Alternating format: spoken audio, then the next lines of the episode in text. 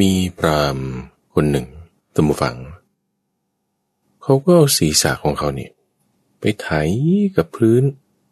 ไถไปซ้ายไถไปขวาไถไปไถมาจนกระทั่งเลือดนี่ออกที่หน้าผากเป็นแผลปรากฏให้เห็นเลยยินดีต้อนรับสู่สถานีวิทยุกระจายเสียงแห่งประเทศไทยด้วยรายการธรรมรับอรุณทุกวันมาพบกันเพื่อที่จะฟังเรื่องราวที่จะให้เป็นมงคลประดับ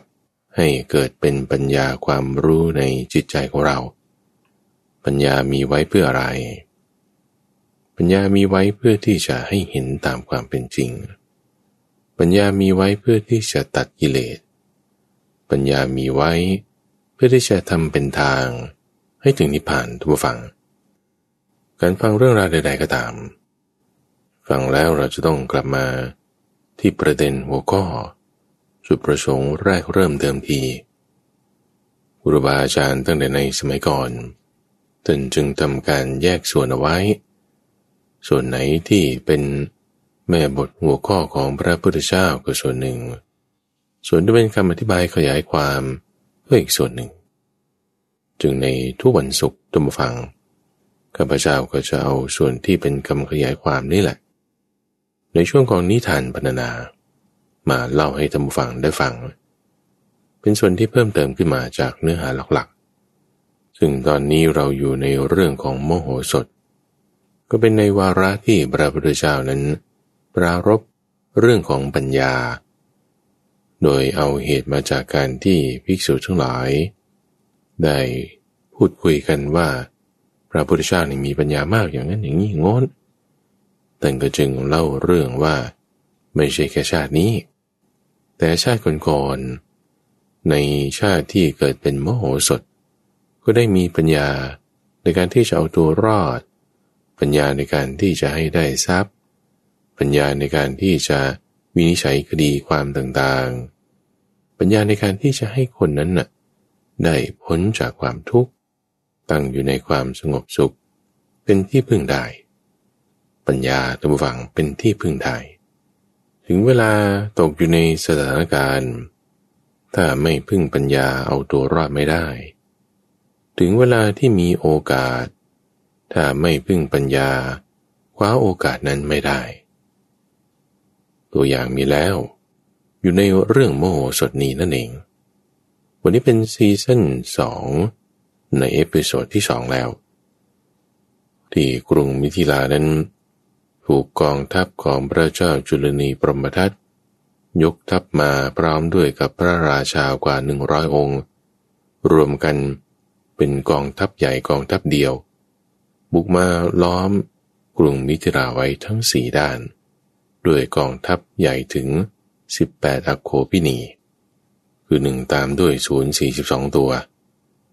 คือมันเป็นล้านล้านของล้านล้านนะเพราะฉะนั้นถ้าบอกว่าลำพังเพียงแค่กองทัพทุกคนเนี่ยกำฝุ่นคนละ1กำมือเอามาถมคูล้อมรอบพระนครที่มโหสถได้ขุดเอาไว้สามารถที่จะทำคูนั้นให้เต็มได้เลยถมได้แต่ว่าคิดดูสิคนไม่มีปัญญาไงถ้าคนไม่มีปัญญาที่จะคิดถึงในข้อนี้เนี่ยก็ไม่สามารถทำโอกาสที่อยู่เฉพาะหน้าให้มันปรากฏขึ้นมาได้คือคิดไม่ออกมองไม่เห็นภาพถึงจังหวะเวลาการรบด้วยความประมาทก็ผิดพลาดต่างๆนี่เป็นความเดิมจากตอนที่แล้วทุกฟังที่ว่ายกทัพมาแล้วถูกฝ่ายของมโหสถยั่วยุโดยการจัดดนตรีร้องเพลงทำทีฉลองว่าฉันจะไปยึดทั่วชมพูทวีปอยู่แล้วดีวันนี้ยกมาเราเลี้ยงฉลองชัยชนะซะก่อนอีกฝ่ายหนึ่งนี่โกรธมากว่าโอ้ยฉันอยู่สัตว์ยกทัพมาป่านนี้คนนี้ยังจะมามีงานฉลองเยอะเย้ยรีบบุกเข้าไปไม่ได้ดูให้ดีไม่ได้พิจารณาให้รอบคอบก็ถูกฝ่ายมโหสถตีโต้กลับมาตลอดเป็นอย่างนี้อยู่ 4-5 วาระในเวลา 4-5 วันเริ่มต้นของการรบ เอางั้นวางแผนใหม่วันนี้ในเอพิโซดที่2ของซีซั่นใหม่นี้ก็มีไอเดียมีแผนการรบจากฝ่ายอมาตย์ของพระเจ้าจุลนีพรหมทัตนั่นคือพราหมณ์เกวัตตะ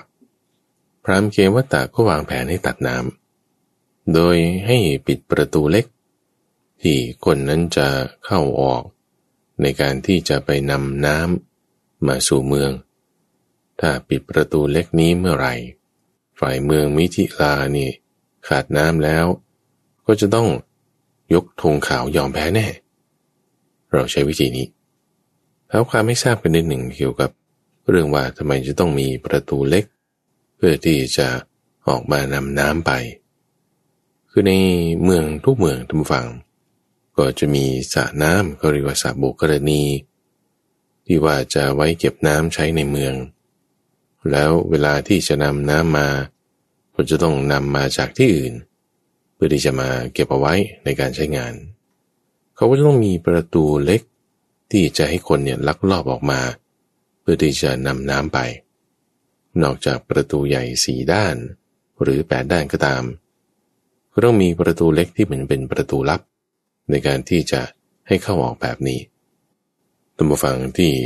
อาจจะได้เคยฟังเรื่องของพระศิวลีที่ในชาติก่อนนั้นเกิดเป็นพระราชาแล้วก็ยกทัพไปตีเมืองคนอื่นเขาเพื่อที่จะช่วงชิงเอามาไปล้อมประเทศบ้านเมืองเขาอยู่ตั้ง7 ปีกับ7 เดือนนู่นน่ะ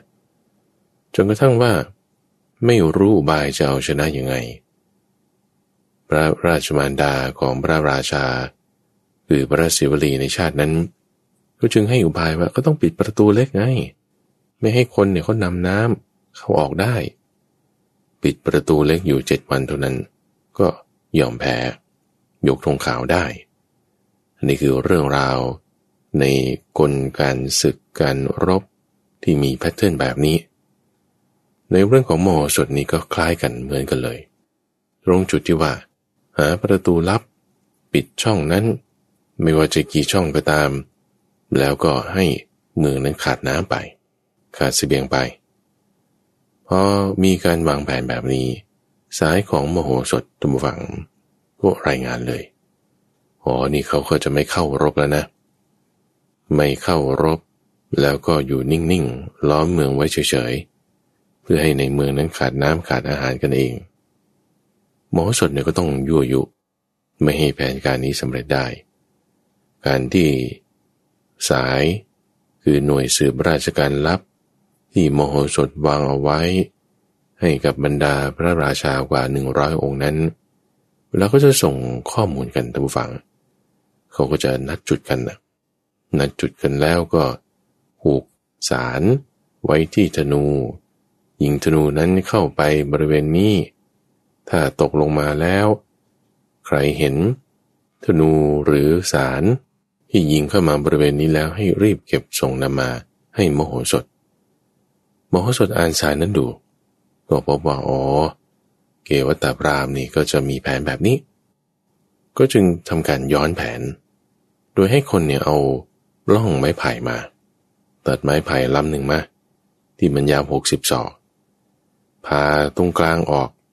ให้ตลอดแนวแบ่งเป็น2 ซีกแล้วก็เอาไม้ไผ่อีกท่อนหนึ่งทำลายปล้องที่มันเชื่อมกันภายในให้มันเป็นท่อนเดียวตลอดแนวไม่มีปล้องที่จะมาขั้นไว้ในระหว่างเสร็จแล้วก็ประกบคืนกันกับคุณฟังนึกภาพออกเนาะไม้ไผ่มันจะเป็นปล้องใช่ไหมพอเราพาซี่ออกแบ่งเป็น2 ส่วนเป็น2 ซี่สกัดเอาไอ้ปล้องที่มันขั้นอยู่ข้างในออกให้หมดประกบกันเข้ามันก็เป็นเหมือนหลอดเหมือนท่อน้ำนั่นเองทำท่อน้ำขึ้นทำไมสมัยก่อนไม่มีขายทำฝั่งท่อ PVC หรือท่อเหล็กท่อกาบาไนซ์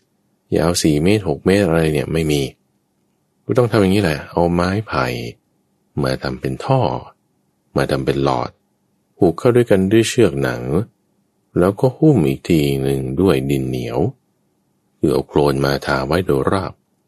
น้ำเนี่ยมันก็คงอยู่ในนั้นได้แล้วก็อุดปากทางด้านหนึ่งเอาไว้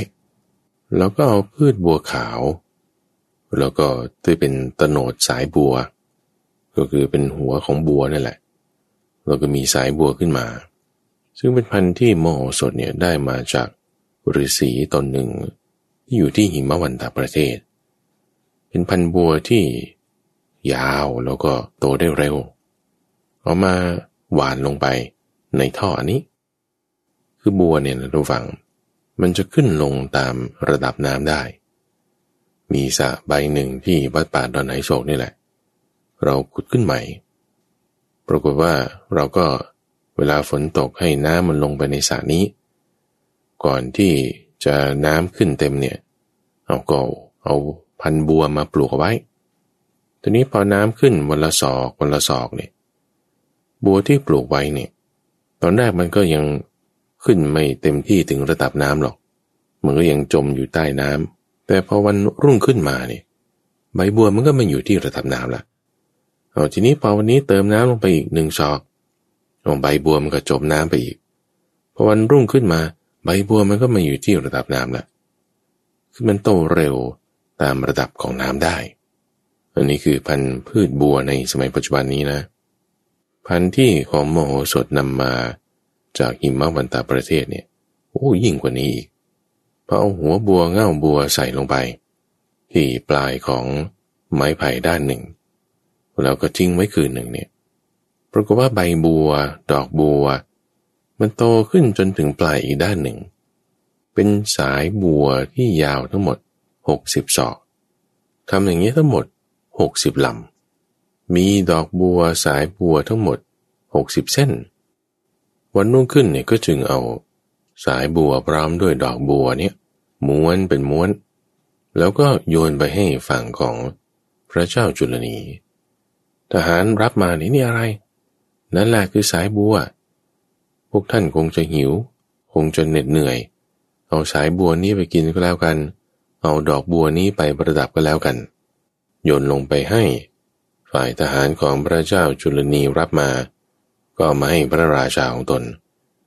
เนี่ยดอกบัวเนี่ยเป็นแบบนี้ไม่เคยเห็นเลยสายบัวนี่ทำไมยาวมากไม่รู้เอาไหนลองวัดดูสิยาวกี่เมตรเขาก็กลี่ออกมาวัดดูสายของมโหสถที่ได้วางไว้เขาวัดดูนี่มันยาว60ศอกใช่ไหมก็รายงานไปว่ายาว80ศอกนู่นน่ะสายบัวยาว80ศอกทำไมในเมืองมีเป็นแบบนี้เขาก็จึงปล่อยข่าวลือเพิ่มขึ้นไปอีกสายของมโหสถเพชรทูลคือกราบทูลคำเท็จบอกว่าเนี่ยมีวันหนึ่งเนี่ยข้าพเจ้ากระหายน้ำเข้าไปทางประตูน้อยเพื่อที่จะหาสุราดื่มคือหมายถึงปลอมตัวเข้าไปเห็นว่าในเมืองเนี่ยมีสระโบกรณีตั้งหลายจุดเนี่ยแล้วก็ประชาชนเนี่ยก็ไปลงเล่นน้ำกันยังมีดอกบัวที่เขาดึงขึ้นมาเนี่ยสังเกตดูเนี่ยมันต้อง100ศอกนู่นน่ะในเมืองนี่มีการทำระบบชลประทานน้ำนี่ไหลเข้านี่ไม่ได้ขาดเลยเรื่องระบบชลประทานเรื่องดอกบัวยาว100ศอกเรื่องสระโบกรณีตั้งหลายใบคนลงไปเล่นน้ำนั่นนี่เนี่ยโกหกทั้งสิ้นระวังเป็นข่าวลวงเป็นข่าวปลอมที่สายของมโหสถนั้นได้ปล่อยข่าวให้พระเจ้าจุลนีได้ทราบข่าวเท็จนี้ก็จึงคุยกับอาจารย์เกวตะว่าถ้าในเมืองเป็นแบบนี้นี่เราล้อมทับอยู่เป็นหลายปีก็คงจะเอาชนะไม่ได้ละเอายังไงดีอาจารย์เกวตะก็จึงออกแผนใหม่คราวนี้ให้ปิดประตูเพื่อที่จะไม่ให้นำข้าวสารนำข้าวเปลือกเข้าออกไปในเมืองได้คิดว่าถ้าในเมืองมีระบบชลประทานจริงน้ำมันไหลเข้าไม่มีหยุดแต่ว่าการเพาะปลูกนี่มันต้องใช้พื้นที่เยอะในเมืองเนี่ยมันจะมีพื้นที่มากขนาดเพาะปลูกเยอะๆเนี่ยคงไม่ได้ถ้าเราปิดไม่ให้นำข้าวเปลือกเข้าไปในเมืองอดอาหารสุดท้ายก็ต้องยอมแพ้เราต้องชนะแน่นอนจึงออกแผนแบบนี้สายของมโหสถก็รายงานต่อไปอีกว่าเนี่ยเขาวางแผนกันอย่างนี้จะไม่ให้นำข้าวสารเข้าไปมโหสถก็แก้เคล็ดทำฝัง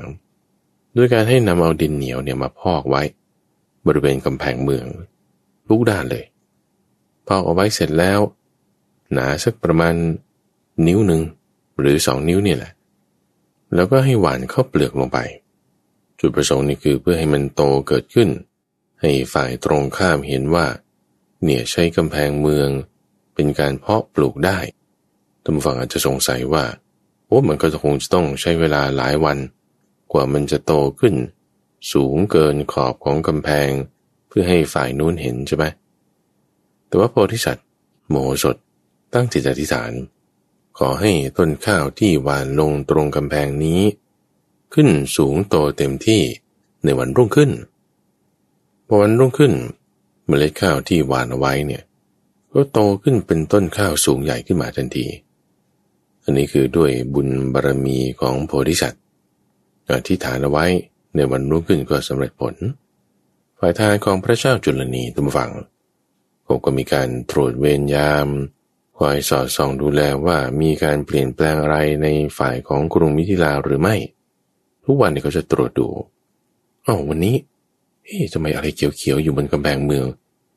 มองเห็นไกลๆเอากล้องส่องดูแบบสมัยโบราณนั่นแหละนี่มันต้นอะไรทำไมมันมาปลูกอยู่กำแพงเมืองปกติแล้วบริเวณกำแพงเมืองเขาก็จะใช้ปักธงบ้างให้คนยืนบ้าง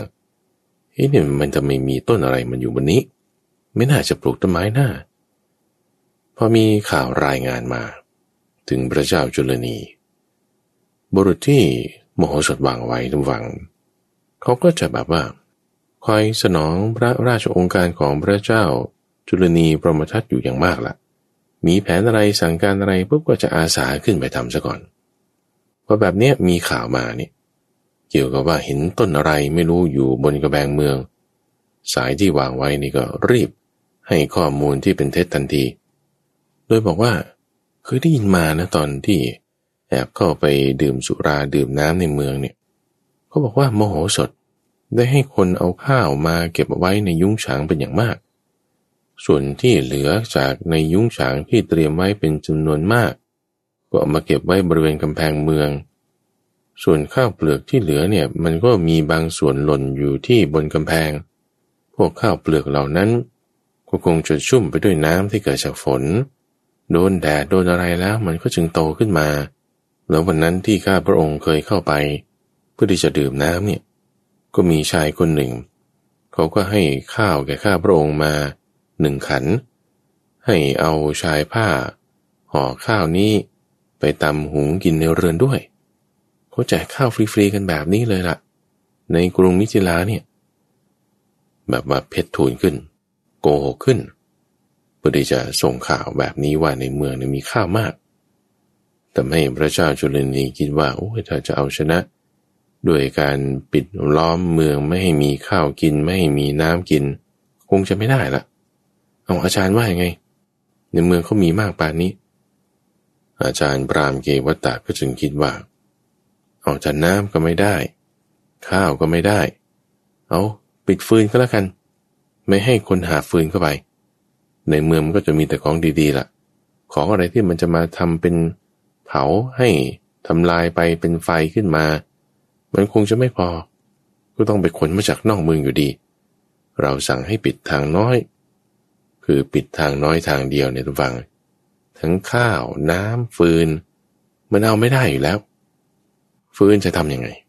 ในกรณีของฟืนนี้สายของโมโหสถก็ยิงธนูผูกสารเข้าไปในเมืองแจ้งข่าวนี้ให้โมโหสถทราบโมโหสถทราบแล้วก็จึงเอาฟืนที่เก็บไว้นั่นแหละมาโยนออกให้ทหารของฝ่ายพระเจ้าจุลนีเอาท่านไม่มีฟืนละเอาฟืนนี้ไปในเมืองนี่มีฟืนมากมายแล้วก็ยังให้คนเอาฟืนมากองให้ท่วมพ้นเขตกำแพงขึ้นมาให้ฝ่ายนู้นเห็นว่าโอ้โหฟืนมากเอาเมื่อวานมีต้นข้าวใช่ไหมแซมพร้อมกันกับต้นข้าวก็เสริมส่วนที่เป็นฟืนเข้าไปจนกระทั่งเห็นทั้งฟืนเห็นทั้งต้นข้าวแล้วก็ยังโยนฟืนมาให้ฝ่ายตรงข้ามอีกสายที่โมโหสถวางไว้ก็เพชรทูลข้อมูลอีกบอกว่าเนี่ยเขาขนฟืนมากองไว้ตามเรือนแห่งสกุลต่างๆคือในเมืองตอนเนี้ยคนหลบเข้าไปเนี่ย เรือนที่เขาใช้นอนเขาก็เอาฟืนเก็บเข้าไปด้วยฟืนเก็บเข้าไปเผื่อไว้ใช้ในยามฉุกเฉินถึงขนาดว่าบางส่วนมันเก็บไม่หมดก็เอามาวางไว้บนกำแพงเมืองแทน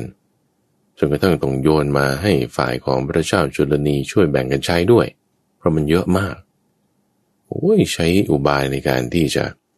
กักฟืนเอาไว้ก็ไม่ได้คือมโหสถท่านผู้ฟังวางแผนเนี่ยเพื่อที่จะไม่ให้การรบนั้นยืดเยื้อเพราะว่าถ้าการรบยืดเยื้อทั้งเสบียงอาหารน้ำอะไรต่างๆที่วางไว้มันก็จะหมดลงได้คือวางแผนซ้อนแผนไม่ให้เขาใช้แผนนั้นโดยจำทีว่าเรามีเยอะมากแต่จริงๆก็มีจำกัดนั่นแหละ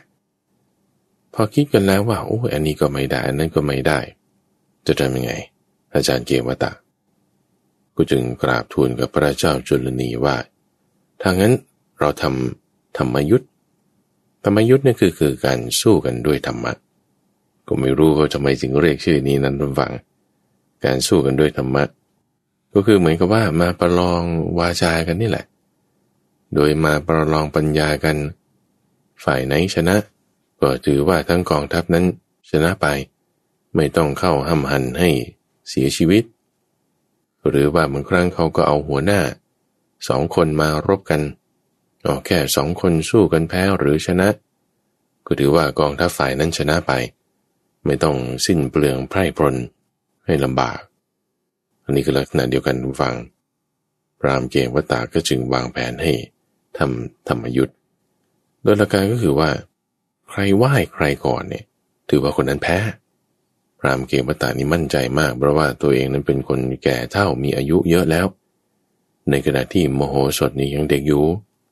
อายุแค่20-30เห็นตนแล้วก็ต้องทำความเคารพแน่นอน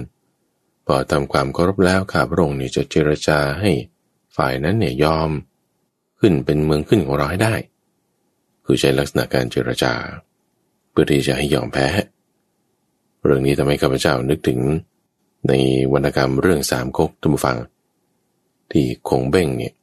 กับอองรองเขาเจรจากันโดยอองรองเนี่ยโอ้เป็นขุนนางผู้เฒ่าแล้วผมงอกหมดหัวอายุ80นั่นน่ะฝ่ายคงเบ้งนี่อายุ30เองตอนนั้นอองรองก็คิดว่าโอ้ยคงเบ้งยกทัพมาป่านนี้โอ้เราออกไปเจรจาดีกว่าให้เขาถอยกลับไปอย่าได้ต้องมารบกันเลยอาสาออกไปเจรจาพอออกไปเจรจาแล้วผู้คงเบ้งนี่ด่าจนตกม้าตายอองรองนี่แทนที่ว่าจะไปเจรจาให้เขายกทัพกลับตัวเองนี่กลับเสียท่าเองอองรองขุนนางผู้เฒ่าถูกคงเบ้งด่าจนตกมาตายอันนี้คือเรื่องสามก๊กนะไม่ใช่เรื่องมโหสถแต่เรื่องมโหสถนี่อาจารย์เกวตะวางแผนแบบนี้คิดว่าจะเจรจากันแล้วก็จะให้ฝ่ายมโหสถนี่ยอมแพ้ให้ได้โดยการที่ให้เขาไหว้ตนก่อนก็จึงส่งสารเข้าไปว่าขอเจรจาเรามาพูดคุยกันให้มโหสถออกมาทำธรรมยุทธ์ฝ่ายไหนไม่ทำธรรมยุทธ์ถือว่าฝ่ายนั้นแพ้จึงส่งสารไปถวายพระเจ้าวิเทหราชผ่านทางประตูน้อยรับสารมาแล้วแจ้งให้มโหสถทราบตอบรับคำท้าไปเลยมโหสถว่าก็จึงนัดกันว่าจะประลองกันเจรจากันด้วยธรรมยุทธ์ที่ประตูฝั่งทางด้านทิศตะวันออกนั้นได้กันเรียบร้อยในวันรุ่งขึ้นมโหสถนี่จัดเต็มเลยทุกฝั่งทั้งเสื้อผ้าเครื่องแต่งกายแบบให้เลิศหรูอลังการในระดับของเสนาบดีดูให้มีความนับถือทั้งเครื่องทรงเครื่องประดับเช่นต้องมีแบบบริวารน่ะบริวารนี่ก็คือเอาเพื่อนพลของตัวเองก็แต่งตัวกันอย่างดีถือแก้วถืออาหารไปพร้อมเพื่อที่จะเตรียมออกไปก่อนที่จะออกไปก็ไปหาพระเจ้าวิเทหราชก่อนข้าพระองค์เนี่ยขอยืมแก้วมณีรัตนะท่านฟังจำได้ไหมแก้วมณีรัตนะตั้งแต่ในซีซั่นที่แล้วที่พราหมณ์เทวินทะหนึ่งในสี่อาจารย์ได้เคยลักลอบขโมยไปเป็นแก้วมณีที่พระเจ้าปู่ของพระเจ้าวิเทหราชนี่แหละ ได้รับมาจากท้าวสักกะเทวราชซึ่งเป็นแก้วมณีที่บอกว่าโอ้อลังการงดงามไม่ปรากฏเห็นในโลกมนุษย์เลยเอาขอยืมวันหนึ่งเหมือนกับว่าเป็นเครื่องรางที่จะนำไปให้เกิดชัยชนะได้พอนำไปแล้วก็เดินทางออกไปทางประตูเมืองด้านทิศตะวันออกเปิดประตูเมืองออกมาเนี่ยโอ้อลังการมากท่านผู้ฟังฝ่ายนู้นเองก็บอกโอ้เนี่ยเหรอมโหสถบุตรกราบดีโอ้บุตรกราบดีอลังการปานนี้ฝ่ายอาจารย์เกวตะท่านผู้ฟังก็มารออยู่ตั้งนานแล้วนะคือเป็นอุบายว่าออกไปสายให้เขารออยู่ตั้งนานเพื่ออะไรเพื่อจะได้โดนแดดแรงๆโดนแดดแล้วก็เหนื่อยแล้วความคิดนึกอะไรต่างๆมันก็แบบว่าจะไม่เต็มที่อาจารย์เกวตะนี่เหงื่อแตกโสมกายเลยล่ะพอมาเจอกันลงจากรถเพื่อที่จะมาคุยกันแล้วเนี่ยโอ้ฝ่ายตรงข้ามนี่เห็นมโหสถแล้วก็เกิดความเลื่อมใสขึ้นหน่อยหนึ่งลุกขึ้นเหมือนกับว่าจะยืนดูแต่ก็คือลุกขึ้นยืนต้อนรับนั่นแหละเพื่อที่จะให้เห็นชัดเจนพอทั้งสองคนพูดคุยกันอาจารย์เกวตะนี่บอกว่าเนี่ยเรามาคุยกันเจรจากันท่านนี่ไม่ได้นำสิ่งอะไรมาบรรณาการเราบ้างหรืออาจารย์เกวตะว่าฝ่ายมโหสถก็บอกว่าโอ้ท่านอาจารย์มาสินี่ผมเนี่ยนำแก้วมณีเนี่ยมาบรรณาการท่านแก้วมณียกขึ้นมาท่านผู้ฟังโอ้โหมันงดงามอลังการมากเกวตะนี่ก็ไม่เคยเห็นว่านี่ท่านใช้แก้วมณีนี้กับข้าพเจ้าหรือเนี่ยแบบจิตใจนี่อ่อนยวบลงหน่อยหนึ่งนะเซอร์ไพรส์เซอร์ไพรส์มโหสถก็จึงยื่นมือออกไปเอาแก้วมณีเนี่ยทำเป็นเหมือนจะมอบให้ฝ่ายอาจารย์เกวตะก็ยื่นมือออกไปว่าโอ้จะทำทีเหมือนจะเป็นรับเพราะไม่เคยเห็นแก้วมณีแบบนี้ไหนรับมาดูสิตาเนี่ยจ้องมองที่แก้วมณีอยู่มโหสถเนี่ยกำลังจะยื่นให้ใช่ไหมทุกฝั่งก็แบบว่าทำหลุดมือหล่นตุ๊บลงไปหล่นตุ๊บอ่ะเอ้าหล่นตุ๊บลงไปปุ๊บไม่เข้ามือเกวตะเกวตะก็เลยรีบก้มลงไปหยิบเอาแก้วมณีมโหสถนี่ก็จึงกดหัวไว้เลยท่านฟังจังหวะนั้นท่านผู้ฟังที่เคยดูแฮร์รี่พอตเตอร์ภาค5เนี่ย Order of Phoenix จังหวะที่แฮร์รี่พอตเตอร์เนี่ยกำลังเอาลูกแก้วทำนายมอบให้วอลเดอมอร์ลูกแก้วเนี่ยก็หลุดมือลงไปวอลเดอมอร์เนี่ยก็ก้มลงไปตามเก็บนะนี่คือลักษณะเดียวกันว่าคนที่โลภพยายามที่แบบอยากจะได้สิ่งนี้เนี่ยก็ตามไปแล้วก็เลยเผลอสติลืมเรื่องราวต่างๆหมดเหมือนกันทางฝั่งพราหมณ์เกวตะนี่เห็นแก้วมณีที่ไม่เคยเห็นมาก่อนแบบงดงามมากตัวเองอยากได้เขาจะให้แต่มันดันหล่นลงไป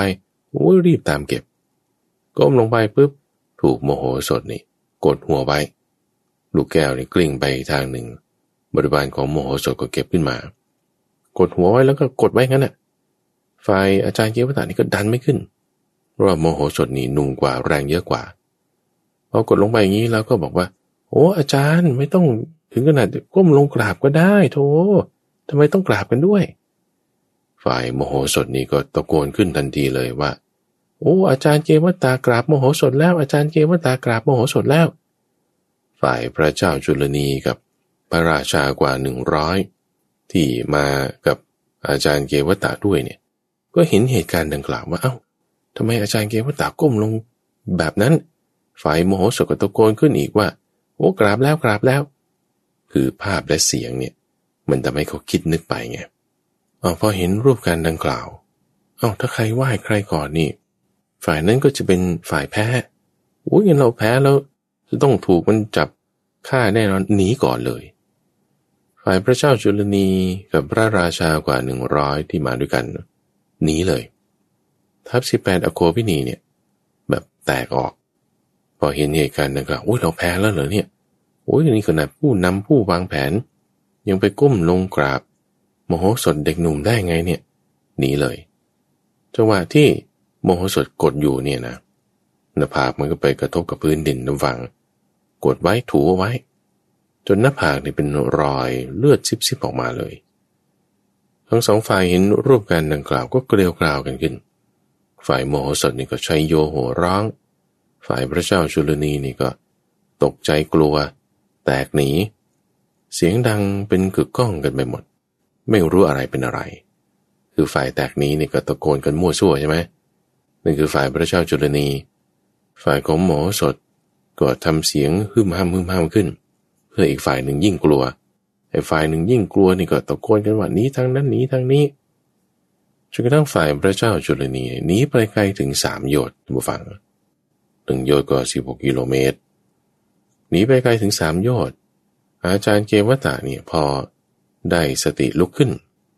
ฝ่ายมโหสถนี่ก็รีบกลับเข้าเมืองแล้วอาจารย์เกวตะนี่ก็รีบขึ้นรถม้าเช็ดเลือดเช็ดอะไรแล้วก็รีบตามพระเจ้าจุลนีมาบอกว่าเอ้าอย่าเพิ่งหนีไม่ได้แพ้ถูกพระเจ้าจุลนีด่าด้วยซ้ำว่านี่ท่านเป็นคนแก่ปานนี้ทำไมไปไหว้เด็กหนุ่มปานนั้นไม่ใช่โธ่เราถูกหลอกเดี๋ยวทั้งหมดได้ถูกหลอกแล้วเนี่ยเป็นอุบายของหมอสดทำให้ข้าพระองค์เนี่ยจะต้องก้มลงไปไม่ใช่ว่ายอมแพ้ถูกมโหสถลวงด้วยอุบายแก้วมณีเอาพอเข้าใจความกันเรียบร้อยก็จัดรูปกระบวนทัพใหม่ท่านผู้ฟังใช้เวลาอีกหลายวันเลยนะกว่าทัพที่แตกหนีไปถึง3 โยชน์แล้วจะจัดกระบวนทัพแล้วก็กลับมาตั้งประชิดเมืองอีกจำนวนคนที่มีมากเนี่ยฟังทำให้การสื่อสารไปมันก็จะเป็นไปได้ช้าเอาสื่อสารไปทางนั้นสื่อสารไปทางนี้ให้รวบรวมกันก็มาตั้งประชิดกรุงมิถิลาอีกเอาจะวางแผนกันว่ายังไง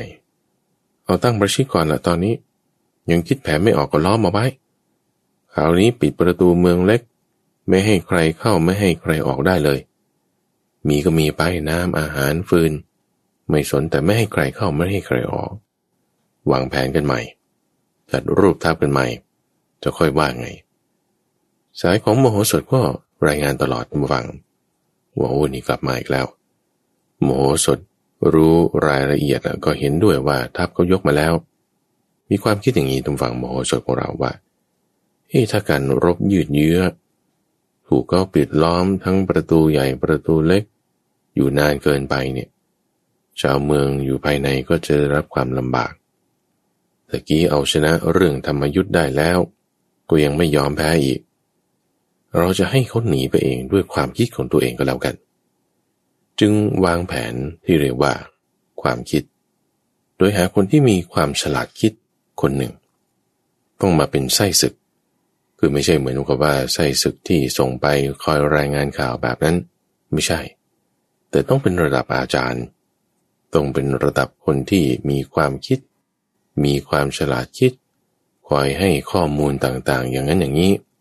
วางแผนการงานปรับเปลี่ยนสถานการณ์ได้แผนลักษณะนี้ก็จะเป็นเหมือนกับในเรื่องสามก๊กในศึกผาแดงที่ฝ่ายของโจโฉ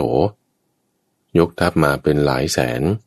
มาที่ง่อก๊กฝ่ายของซุนกวนตั้งทัพอยู่ที่ใกล้ผาแดงแล้วก็ฝ่ายของซุนกวนมีทัพแค่ไม่กี่หมื่น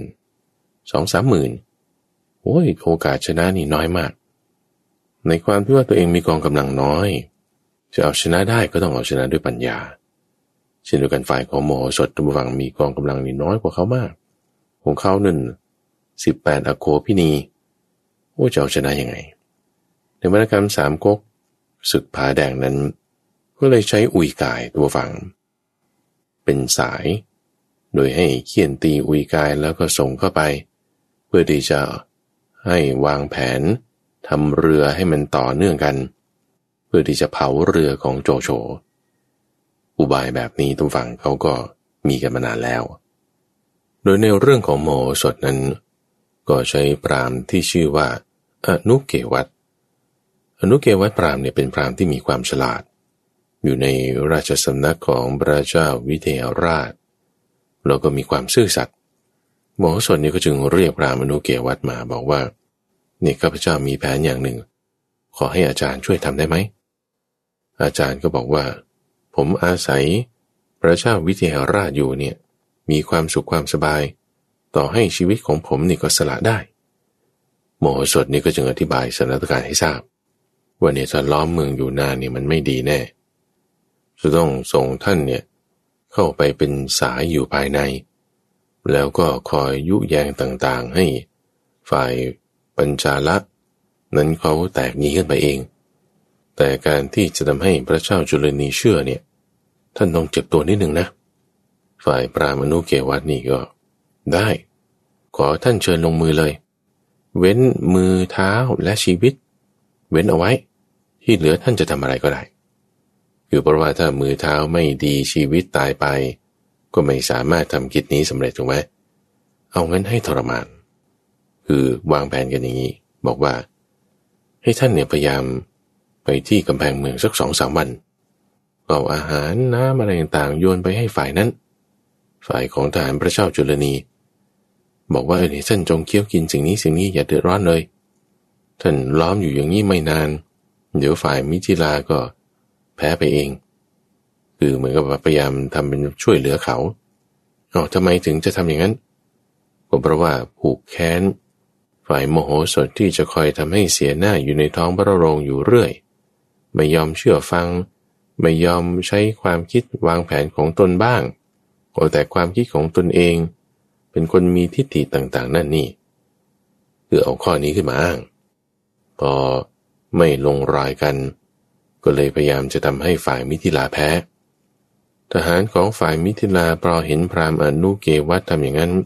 ก็จึงจับมาเป็นอย่างนี้อยู่ 2-3 วาระให้ฝ่ายโน้นเห็นแล้วก็มาเคี่ยนตีโบยด้วยแล้วก็มัดผมเนี่ยพราหมณ์ปกติเขาจะมีมวยผมอยู่1อันใช่ไหมอยู่ที่ทางด้านหลังก็แกล้งพราหมณ์อนุเกวัฏเนี่ยให้เสียหน้าโดยผูกเป็นจุก5จุกแทนอยู่บนศีรษะแล้วก็เอาผงอิฐสีแดงมาโรยเอาดอกยี่โถมาทัดเขี้ยนตีต่างๆแล้วก็ให้นั่งในสาระแล้วก็ปล่อยลงไปฝั่งโน้นคือเหมือนเนรเทศไปแล้วคือทำทีเป็นลงโทษแล้วก็ทำให้เสียเกียรติเสียหน้าแล้วก็เนรเทศไปโดยความผิดก็คือไม่ยอมทำตามคำสั่งของมโหสถนี่มีความคิดอย่างนี้ท่านมาฝืนความคิดก็โต้กันนั่นแหละว่าไม่ยอมรับความคิดนี้ตัวเองจะเอาความคิดของตัวเองทำให้เสื่อมเสียยศเกียรติต่างๆพอถูกเขาเนรเทศออกมาฝ่ายทหารของพระเจ้าจุลนี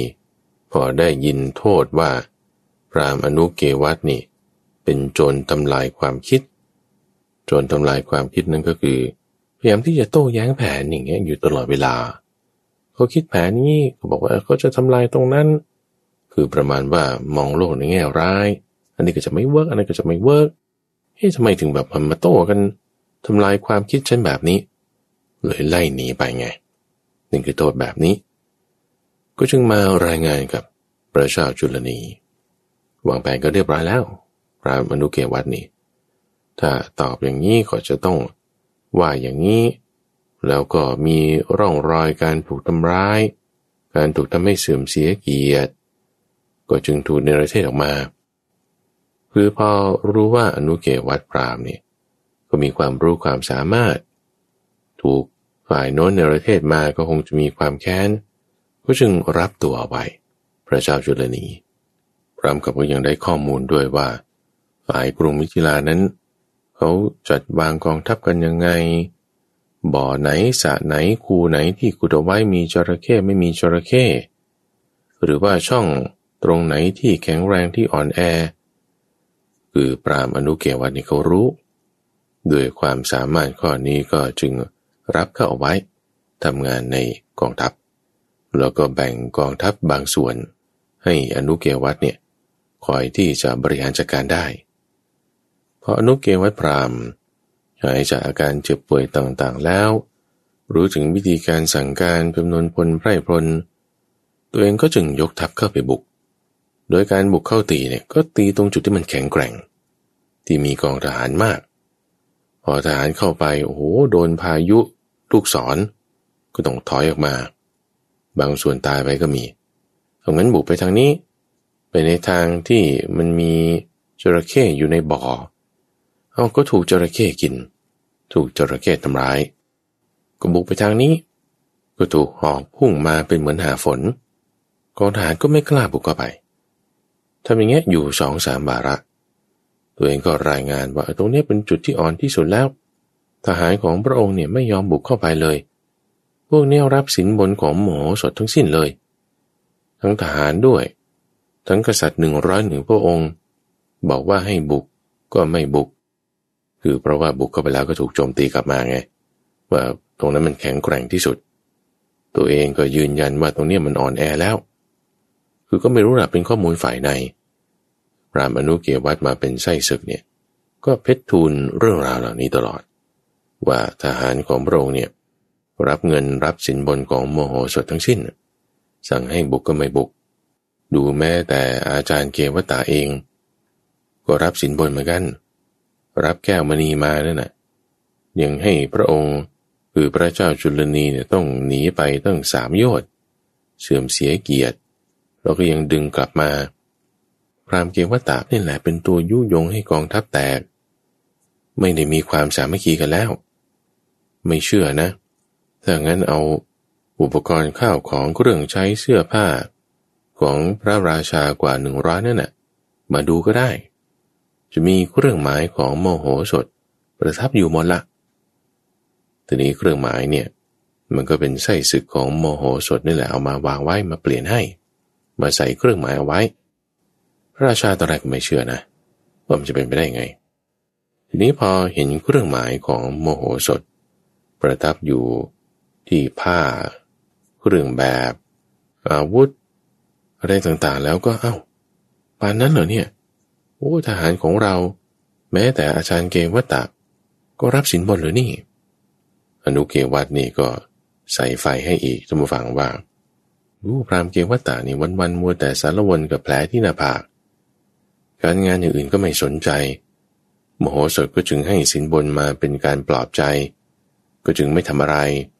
แล้วก็มายุแยงคนอื่นๆในกองทัพด้วยถ้าพระองค์อยู่นานต่อไปนี่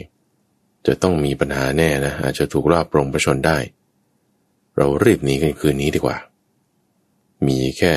ตัวหม่อมฉันคือพราหมณ์อนุเกวัตนี้เท่านั้นแหละที่ยังจะมีความซื่อสัตย์มีความรักในพระองค์แต่ว่าเป็นคำโกหกทั้งสิ้นตะวังคือในกองทัพเนี่ยเวลาที่คนมันอยู่เยอะๆมีเรื่องชุลมุนวุ่นวายข่าวสารอะไรต่างๆเนี่ยเราต้องยิ่งระวังให้มากเลยโดยเฉพาะยิ่งอย่างในช่วงที่มีโรคระบาดมีโควิดอย่างเงี้ยข่าวปลอมอะไรต่างๆเนี่ยเยอะมากคนบางทีก็ดราม่าตื่นตกใจง่ายเหมือนการออกรบนี่แหละท่านผู้ฟังเราต้องมีการข่าวอย่างดีมากเลยซึ่งมโหสถเนี่ยได้เปรียบข้อนี้ทั้งสายที่วางไว้เป็นหน่วยสืบราชการรับตั้งแต่นานแล้วยังทั้งอุบายการกำจัดความคิดโดยให้พราหมณ์อนุเกวัตมาเป็นไส้ศึกชั้นผู้ใหญ่ยุแยงฝ่ายต่างๆทั้งพระราชา101องค์ทั้งพราหมณ์เกวัตตะทั้งพระเจ้าจุลนีถูกพราหมณ์อนุเกวัตเนี่ยแบบใส่ไฟวางแผนต่างๆเรียบร้อยเขาแตกกันแล้วคืนนั้นจะเป็นคืนที่หนีให้พระเจ้าจุลนีเนี่ยหนีไปก่อนเอาชีวิตรอดก่อนตอนนี้การรบที่มันวุ่นวายอะไรต่างๆเนี่ยโอ้มันไม่ไหวแล้วเราสู้ไม่ได้ละเราหนีเอาชีวิตรอดก่อนพระเจ้าจุลนีก็เตรียมการโดยให้พราหมณ์อนุเกวัตเนี่ยเตรียมมาให้ม้านี่ก็เตรียมไว้ในลักษณะที่ว่าหุบเงื่อนถ้ายิ่งดึงให้มันหยุดมันยิ่งจะไปเร็วหุบเงื่อนไว้แบบนี้ที่บังเหียนม้าเพื่อที่ว่าพอพระเจ้าจุลนีไปตัวเองคือพราหมณ์อนุเกวัตก็จะกลับเข้าสู่เมืองมิถิลาคือไม่ได้ไปด้วยละทีนี้พอถึงเวลานัดหมายคือเวลาเที่ยงคืนว่าเราจะหนีกันไปคืนนี้พระองค์อย่าเพิ่งนอนก็จัดการเตรียมม้าตัวเองก็ทำทีเหมือนขึ้นม้าขี่กันไปด้วยหน่อยหนึ่งพอพระเจ้าจุลนีจะดึงบังเหียนม้าให้ชะลอลงม้านี่ก็ยิ่งเร่งแรงเร็วขึ้นฝ่ายพราหมณ์อนุเกวัตนี่ก็ตามไปค่อยชะลอลงฝ่ายพระเจ้าจุลนีพอพยายามจะดึงให้ชะลอลงม้าก็ยิ่งวิ่งรีบเร็วขึ้นไปอีกก็ถึงจังหวะที่บัพพะคล้ายกันละฝ่ายพราหมณ์อนุเกวัตนี่กลับเข้าสู่กองทหารแล้วก็ตะโกนขึ้นทำทีเป็นตีเสียงคล้องเสียงกลองบอกว่าเนี่ยพระเจ้าจุลนีนี่หนีไปแล้วพระเจ้าจุลนีหนีไปแล้วฝ่ายสายของ โมโหสถอีกตั้ง100กว่าคนที่อยู่ในค่ายนั้นก็รับลูกเลยบอกว่าโอ้เนี่ยกองทัพโมโหสถบุกมาแล้วฝ่ายพระราชากว่าอีก100คนก็คิดว่าโอ้ยโมโหสถนี่เปิดประตูออกมาให้กองทัพมาบุกตีเราที่ต้องรีบหนีก่อนก็ชุลมุนชุลเกกันมากหมู่ฝั่งวุ่นวายมากในจังหวะนั้นต่างคนก็ต่างคิดว่าเอ๊ะข้าศึกบุกมาฝ่ายสายของมโหสถนี่ก็ยิ่งตะโกนขึ้นเป็นเหมือนข้าศึกบ้างแจ้งข่าวเท็จบ้างจนกระทั่งเกิดความวุ่นวายกันอย่างมากในกองทหารของพระเจ้าจุลนีซึ่งไปไหนก็ไม่รู้ไกลแล้วพอมาไม่เห็นพระเจ้าจุลนีม้าก็ไม่เห็นโอ้ยพระราชาที่เหลือนี่ก็หนีก็เอาตัวรอดก่อนเหมือนกันข้าวของนี่ไม่ได้ต้องเก็บนะเพราะตอนกลางคืนไม่ได้เตรียมว่าจะรบเพราะว่าวางแผนกันว่าจะล้อมเอาไว้ก็นอนอยู่เฉยๆนี่แหละเตรียมการเอาไว้เวลากลางวันโอ้ยไหนบุกมากลางคืนได้ข้าวของนี้ไม่ได้เก็บเลยท่านผู้ฟังรีบขึ้นมาหนีเอาชีวิตรอดก่อนเอาพอฝ่ายกองทัพกองทหารเอาหัวหน้านี้ไปแล้วตัวเองจะทำอะไรเอาตะโกนไปเอาหัวหน้านี้แล้วพวกพระราชาหนีแล้วพวกทหารทำไงก็หนีด้วยข้าวของต่างๆเนี่ยไม่ได้มีการเอาไปเลยหนีเอาชีวิตรอดอย่างเดียวฝ่ายทหารในเมืองมิถิลาก็ตะโกนขึ้นโห่ร้องขึ้นหอรบมาอยู่ที่ริมกำแพงโห่ร้องปรบมือขึ้นสนั่นหวั่นไหวมากยิ่งน่ากลัวขึ้นไปอีกม้าที่พระเจ้าจุลนีพยายามจะดึงให้มันหยุดเนี่ยมันก็ยิ่งวิ่งเร็วขึ้นจะมาทางฝั่งคือม้าเนี่ยมันก็ถูกฝึกมาให้ถ้าหนีแล้วก็ต้องวิ่งหนีกลับบ้านก็กลับนู่นเลยถึงกรุงอุตตรปัญจาลานครกลับถึงบ้านเลยเอากลับมาเลยคนเดียวพระองค์เดียวข่าวของอะไรต่างๆก็ไม่ได้มาด้วยกองทหารต่างๆก็ค่อยๆตามมาทุกฝั่งคือแตกทัพหนีมาเลยทั้งพระราชา101องค์ก็ตามกันมาปรากฏว่าสถานที่ตั้งกองทัพเนี่ยว่างเปล่าไปเลยทุกฝั่งพอวันรุ่งขึ้นพระอาทิตย์ขึ้นแล้วเนี่ยโอ้โหพื้นที่ที่ตั้งกองทัพของพระเจ้าจุลนีไม่มีคนเลยมีแต่ของเต็มไปหมดทั้งเต็นท์ทั้งข้าวของกระเป๋าสัตว์เลี้ยงอะไรต่างๆที่นำมาเนี่ยอยู่กระจัดกระจายเกลื่อนกลาดไปหมดคนเนี่ยหนีไปหมดแล้วเปิดประตูออกมาเห็นสิ่งของเป็นอันมากมโหสถทำยังไงเอาข้าวของอะไรต่างๆที่เป็นของพวกทหารของพวกข้าศึกทิ้งไว้ของพวกทหารก็เก็บไปข้าวของสิ่งไหนเป็นของพระราชา101องค์ของพระเจ้าจุลนีอันนี้ก็ถวายให้พระเจ้าวิเทหราชไปข้าวของไหนที่เป็นของเกวัตตะเป็นของเหล่ากุนซือต่างๆก็นำมาให้มโหสถของที่เหลือชาวเมืองให้เอาไปทั้งแก้วแหวนเงินทองทรัพย์สินสมบัติอะไรที่เขานำมาเนี่ยท่านฟังเบิดคือไม่ได้เอากลับไปด้วยทิ้งไว้ที่นั่นหมดเลยท่านบอกว่าการที่จะเก็บของไปหมดเลยจากพื้นที่ที่เขาตั้งทัพกันอยู่เนี่ยนะใช้เวลา4 เดือนนู่นนะใช้เวลา4 เดือนความดีความชอบนี้ทั้งหมดท่านผู้ฟังเป็นของพราหมณ์อนุเกวัฏนี่ก็จึงเป็นผู้ที่แบบได้ลาภได้ยศต่างๆเป็นอันมากนี่นะคือใช้ปัญญาในการที่จะเอาชนะข้าศึกโดยที่ไม่เสียไพร่พลเลยโมโหสถนี้ทั้งที่กองทัพของตัวเองนั้นน้อยกว่ามากกองทัพของข้าศึกนี่ตั้ง18อโคพินีมาตั้งล้อมเมืองเอาไว้ไม่พอถึงเดือนก็พ่ายแพ้ยกทัพกลับไปโดยทิ้งข้าวของไว้เป็นอันมากด้วยซ้ำการรบในวาระนั้นสร้างความอับอายให้กับพระเจ้าจุลนีให้กับเกวัฏพราหมณ์เป็นอย่างมากคือสงครามจบอยู่ก็จริงแต่ว่าความแค้นนั้นไม่จบมโหสถใช้ปัญญาเอาตัวรอดมาได้ฝากแปลไว้ที่หน้าผาของอาจารย์เกวัฏเวลาผ่านไป1 ปีมาฟังอาจารย์เกวัฏนี่ดูกระจกทีไรเห็นแผลที่หน้าผากของตนมันก็เจ็บถึงใจด้วยว่าโอ้ยถูกเด็กอายุคราวลูกคราวหลานมาหลอกเสียท่ามากเสียไพร่พลมากเสียสมบัติมากที่สำคัญเสียชื่อเสียงเสียหน้าอย่างมากจนเป็นแผลฝากไว้ที่หน้าผาก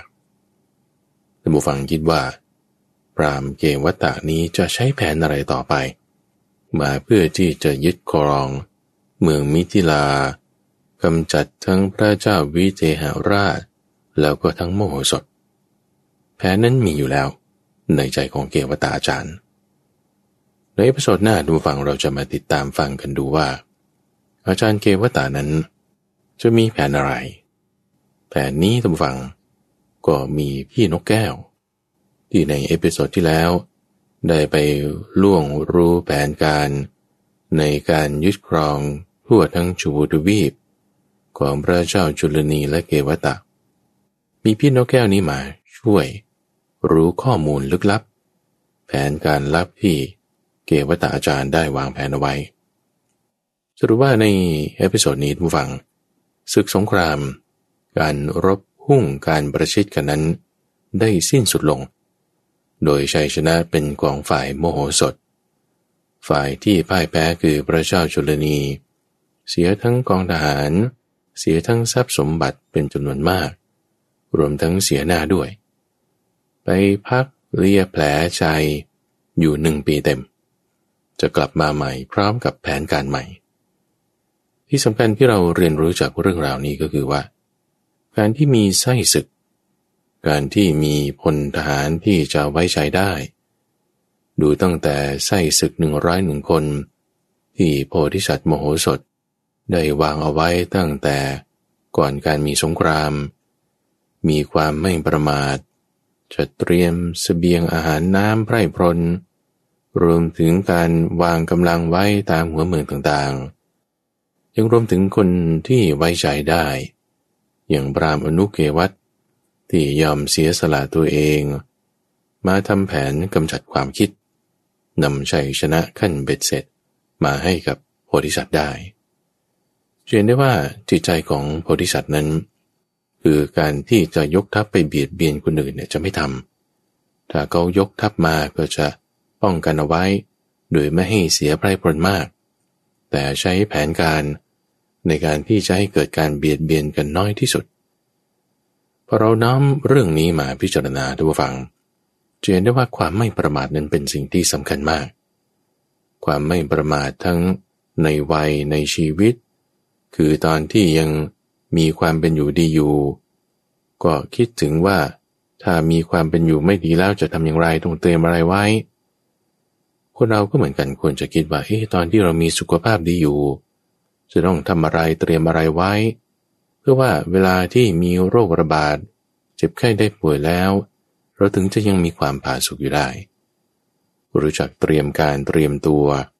เป็นผู้ไม่ประมาทความไม่ประมาทนั้นก็คือสติตั้งเอาไว้ก็จะให้เกิดสมาธิและปัญญาในการที่จะรู้หาวิธีเห็นโอกาสในการที่จะเอาตัวรอดได้อย่างโพธิสัตว์มโหสถนี้เป็นต้นประการถัดมาเราเห็นโทษของความโลภที่มีอยู่ในจิตใจของอาจารย์เกวัตตะแล้วก็พระเจ้าจุลนีที่คิดจะไปเบียดเบียนคนอื่นด้วยการยกทัพรบพุ่งถึงขนาดว่าทำให้ตัวเองเนี่ยเสียหน้าด้วยซ้ำด้วยความโลภที่อยากจะได้แก้วจุฬามณีจึงต้องก้มลงเก็บด้วยความโลภก็เลยทำให้เสียท่าโมโหสถถูกเขาจับโขกกับพื้นดินจนศีรษะเป็นแผลเป็นตราบาปที่ติดไว้อยู่กับตัวเองแสดงถึงความโง่ความประมาทความโลภเอาไว้แล้วก็ความแค้นที่จำฝังใจทำให้ถึงแม้สงครามจะจบไปแล้วถึง1 ปีความแค้นมีอยู่ก็ยังจะคิดแผนที่จะทำร้ายฝ่ายกรุงมิถิลาให้ได้ความโลภการจองเวรนั้นไม่ดีเลยท่านผู้ฟังถ้าเราจะคิดว่าฝ่ายนู้นทำร้ายเราฝ่ายนั้นได้ทุบตีเราฝ่ายนั้นได้กระทำเราอย่างนั้นอย่างนี้เวรจะระงับไม่ได้แม้แต่ว่าเห็นแผลที่หน้าผากทุกวันมันจะระงับได้ไหมล่ะมโหสถจะใช้วิธีการอะไรในการที่จะตอบโต้แผนการของเกวัตตะพราหมณ์ในเอพิโซดหน้าสัปดาห์หน้าทุกฟังเรามาติดตามต่อในเอพิโซดที่ 3 ของซีซั่น 2จะเป็นช่วงของการเมืองแล้วใช้การเมืองใช้การเจรจาใช้วิธีทางการทูต เพื่อที่จะทำลายอีกฝ่ายหนึ่งให้ได้ในช่วงของนิทานพันธนานั้นจะมาพบกับท่านผู้ฟังเป็นประจำในทุกวันศุกร์ตั้งแต่เวลา 5 ถึง 6 โมงเช้าทางสถานีวิทยุกระจายเสียงแห่งประเทศไทยท่านผู้ฟังสามารถที่จะติดตามรับฟังได้ในระบบพอดแคสต์หรือว่าที่เว็บไซต์ donhaiso.fm ข้าพเจ้าพระมหาไพบูลย์อาภิปุณโญพบกันใหม่ในวันพรุ่งนี้เจริญพร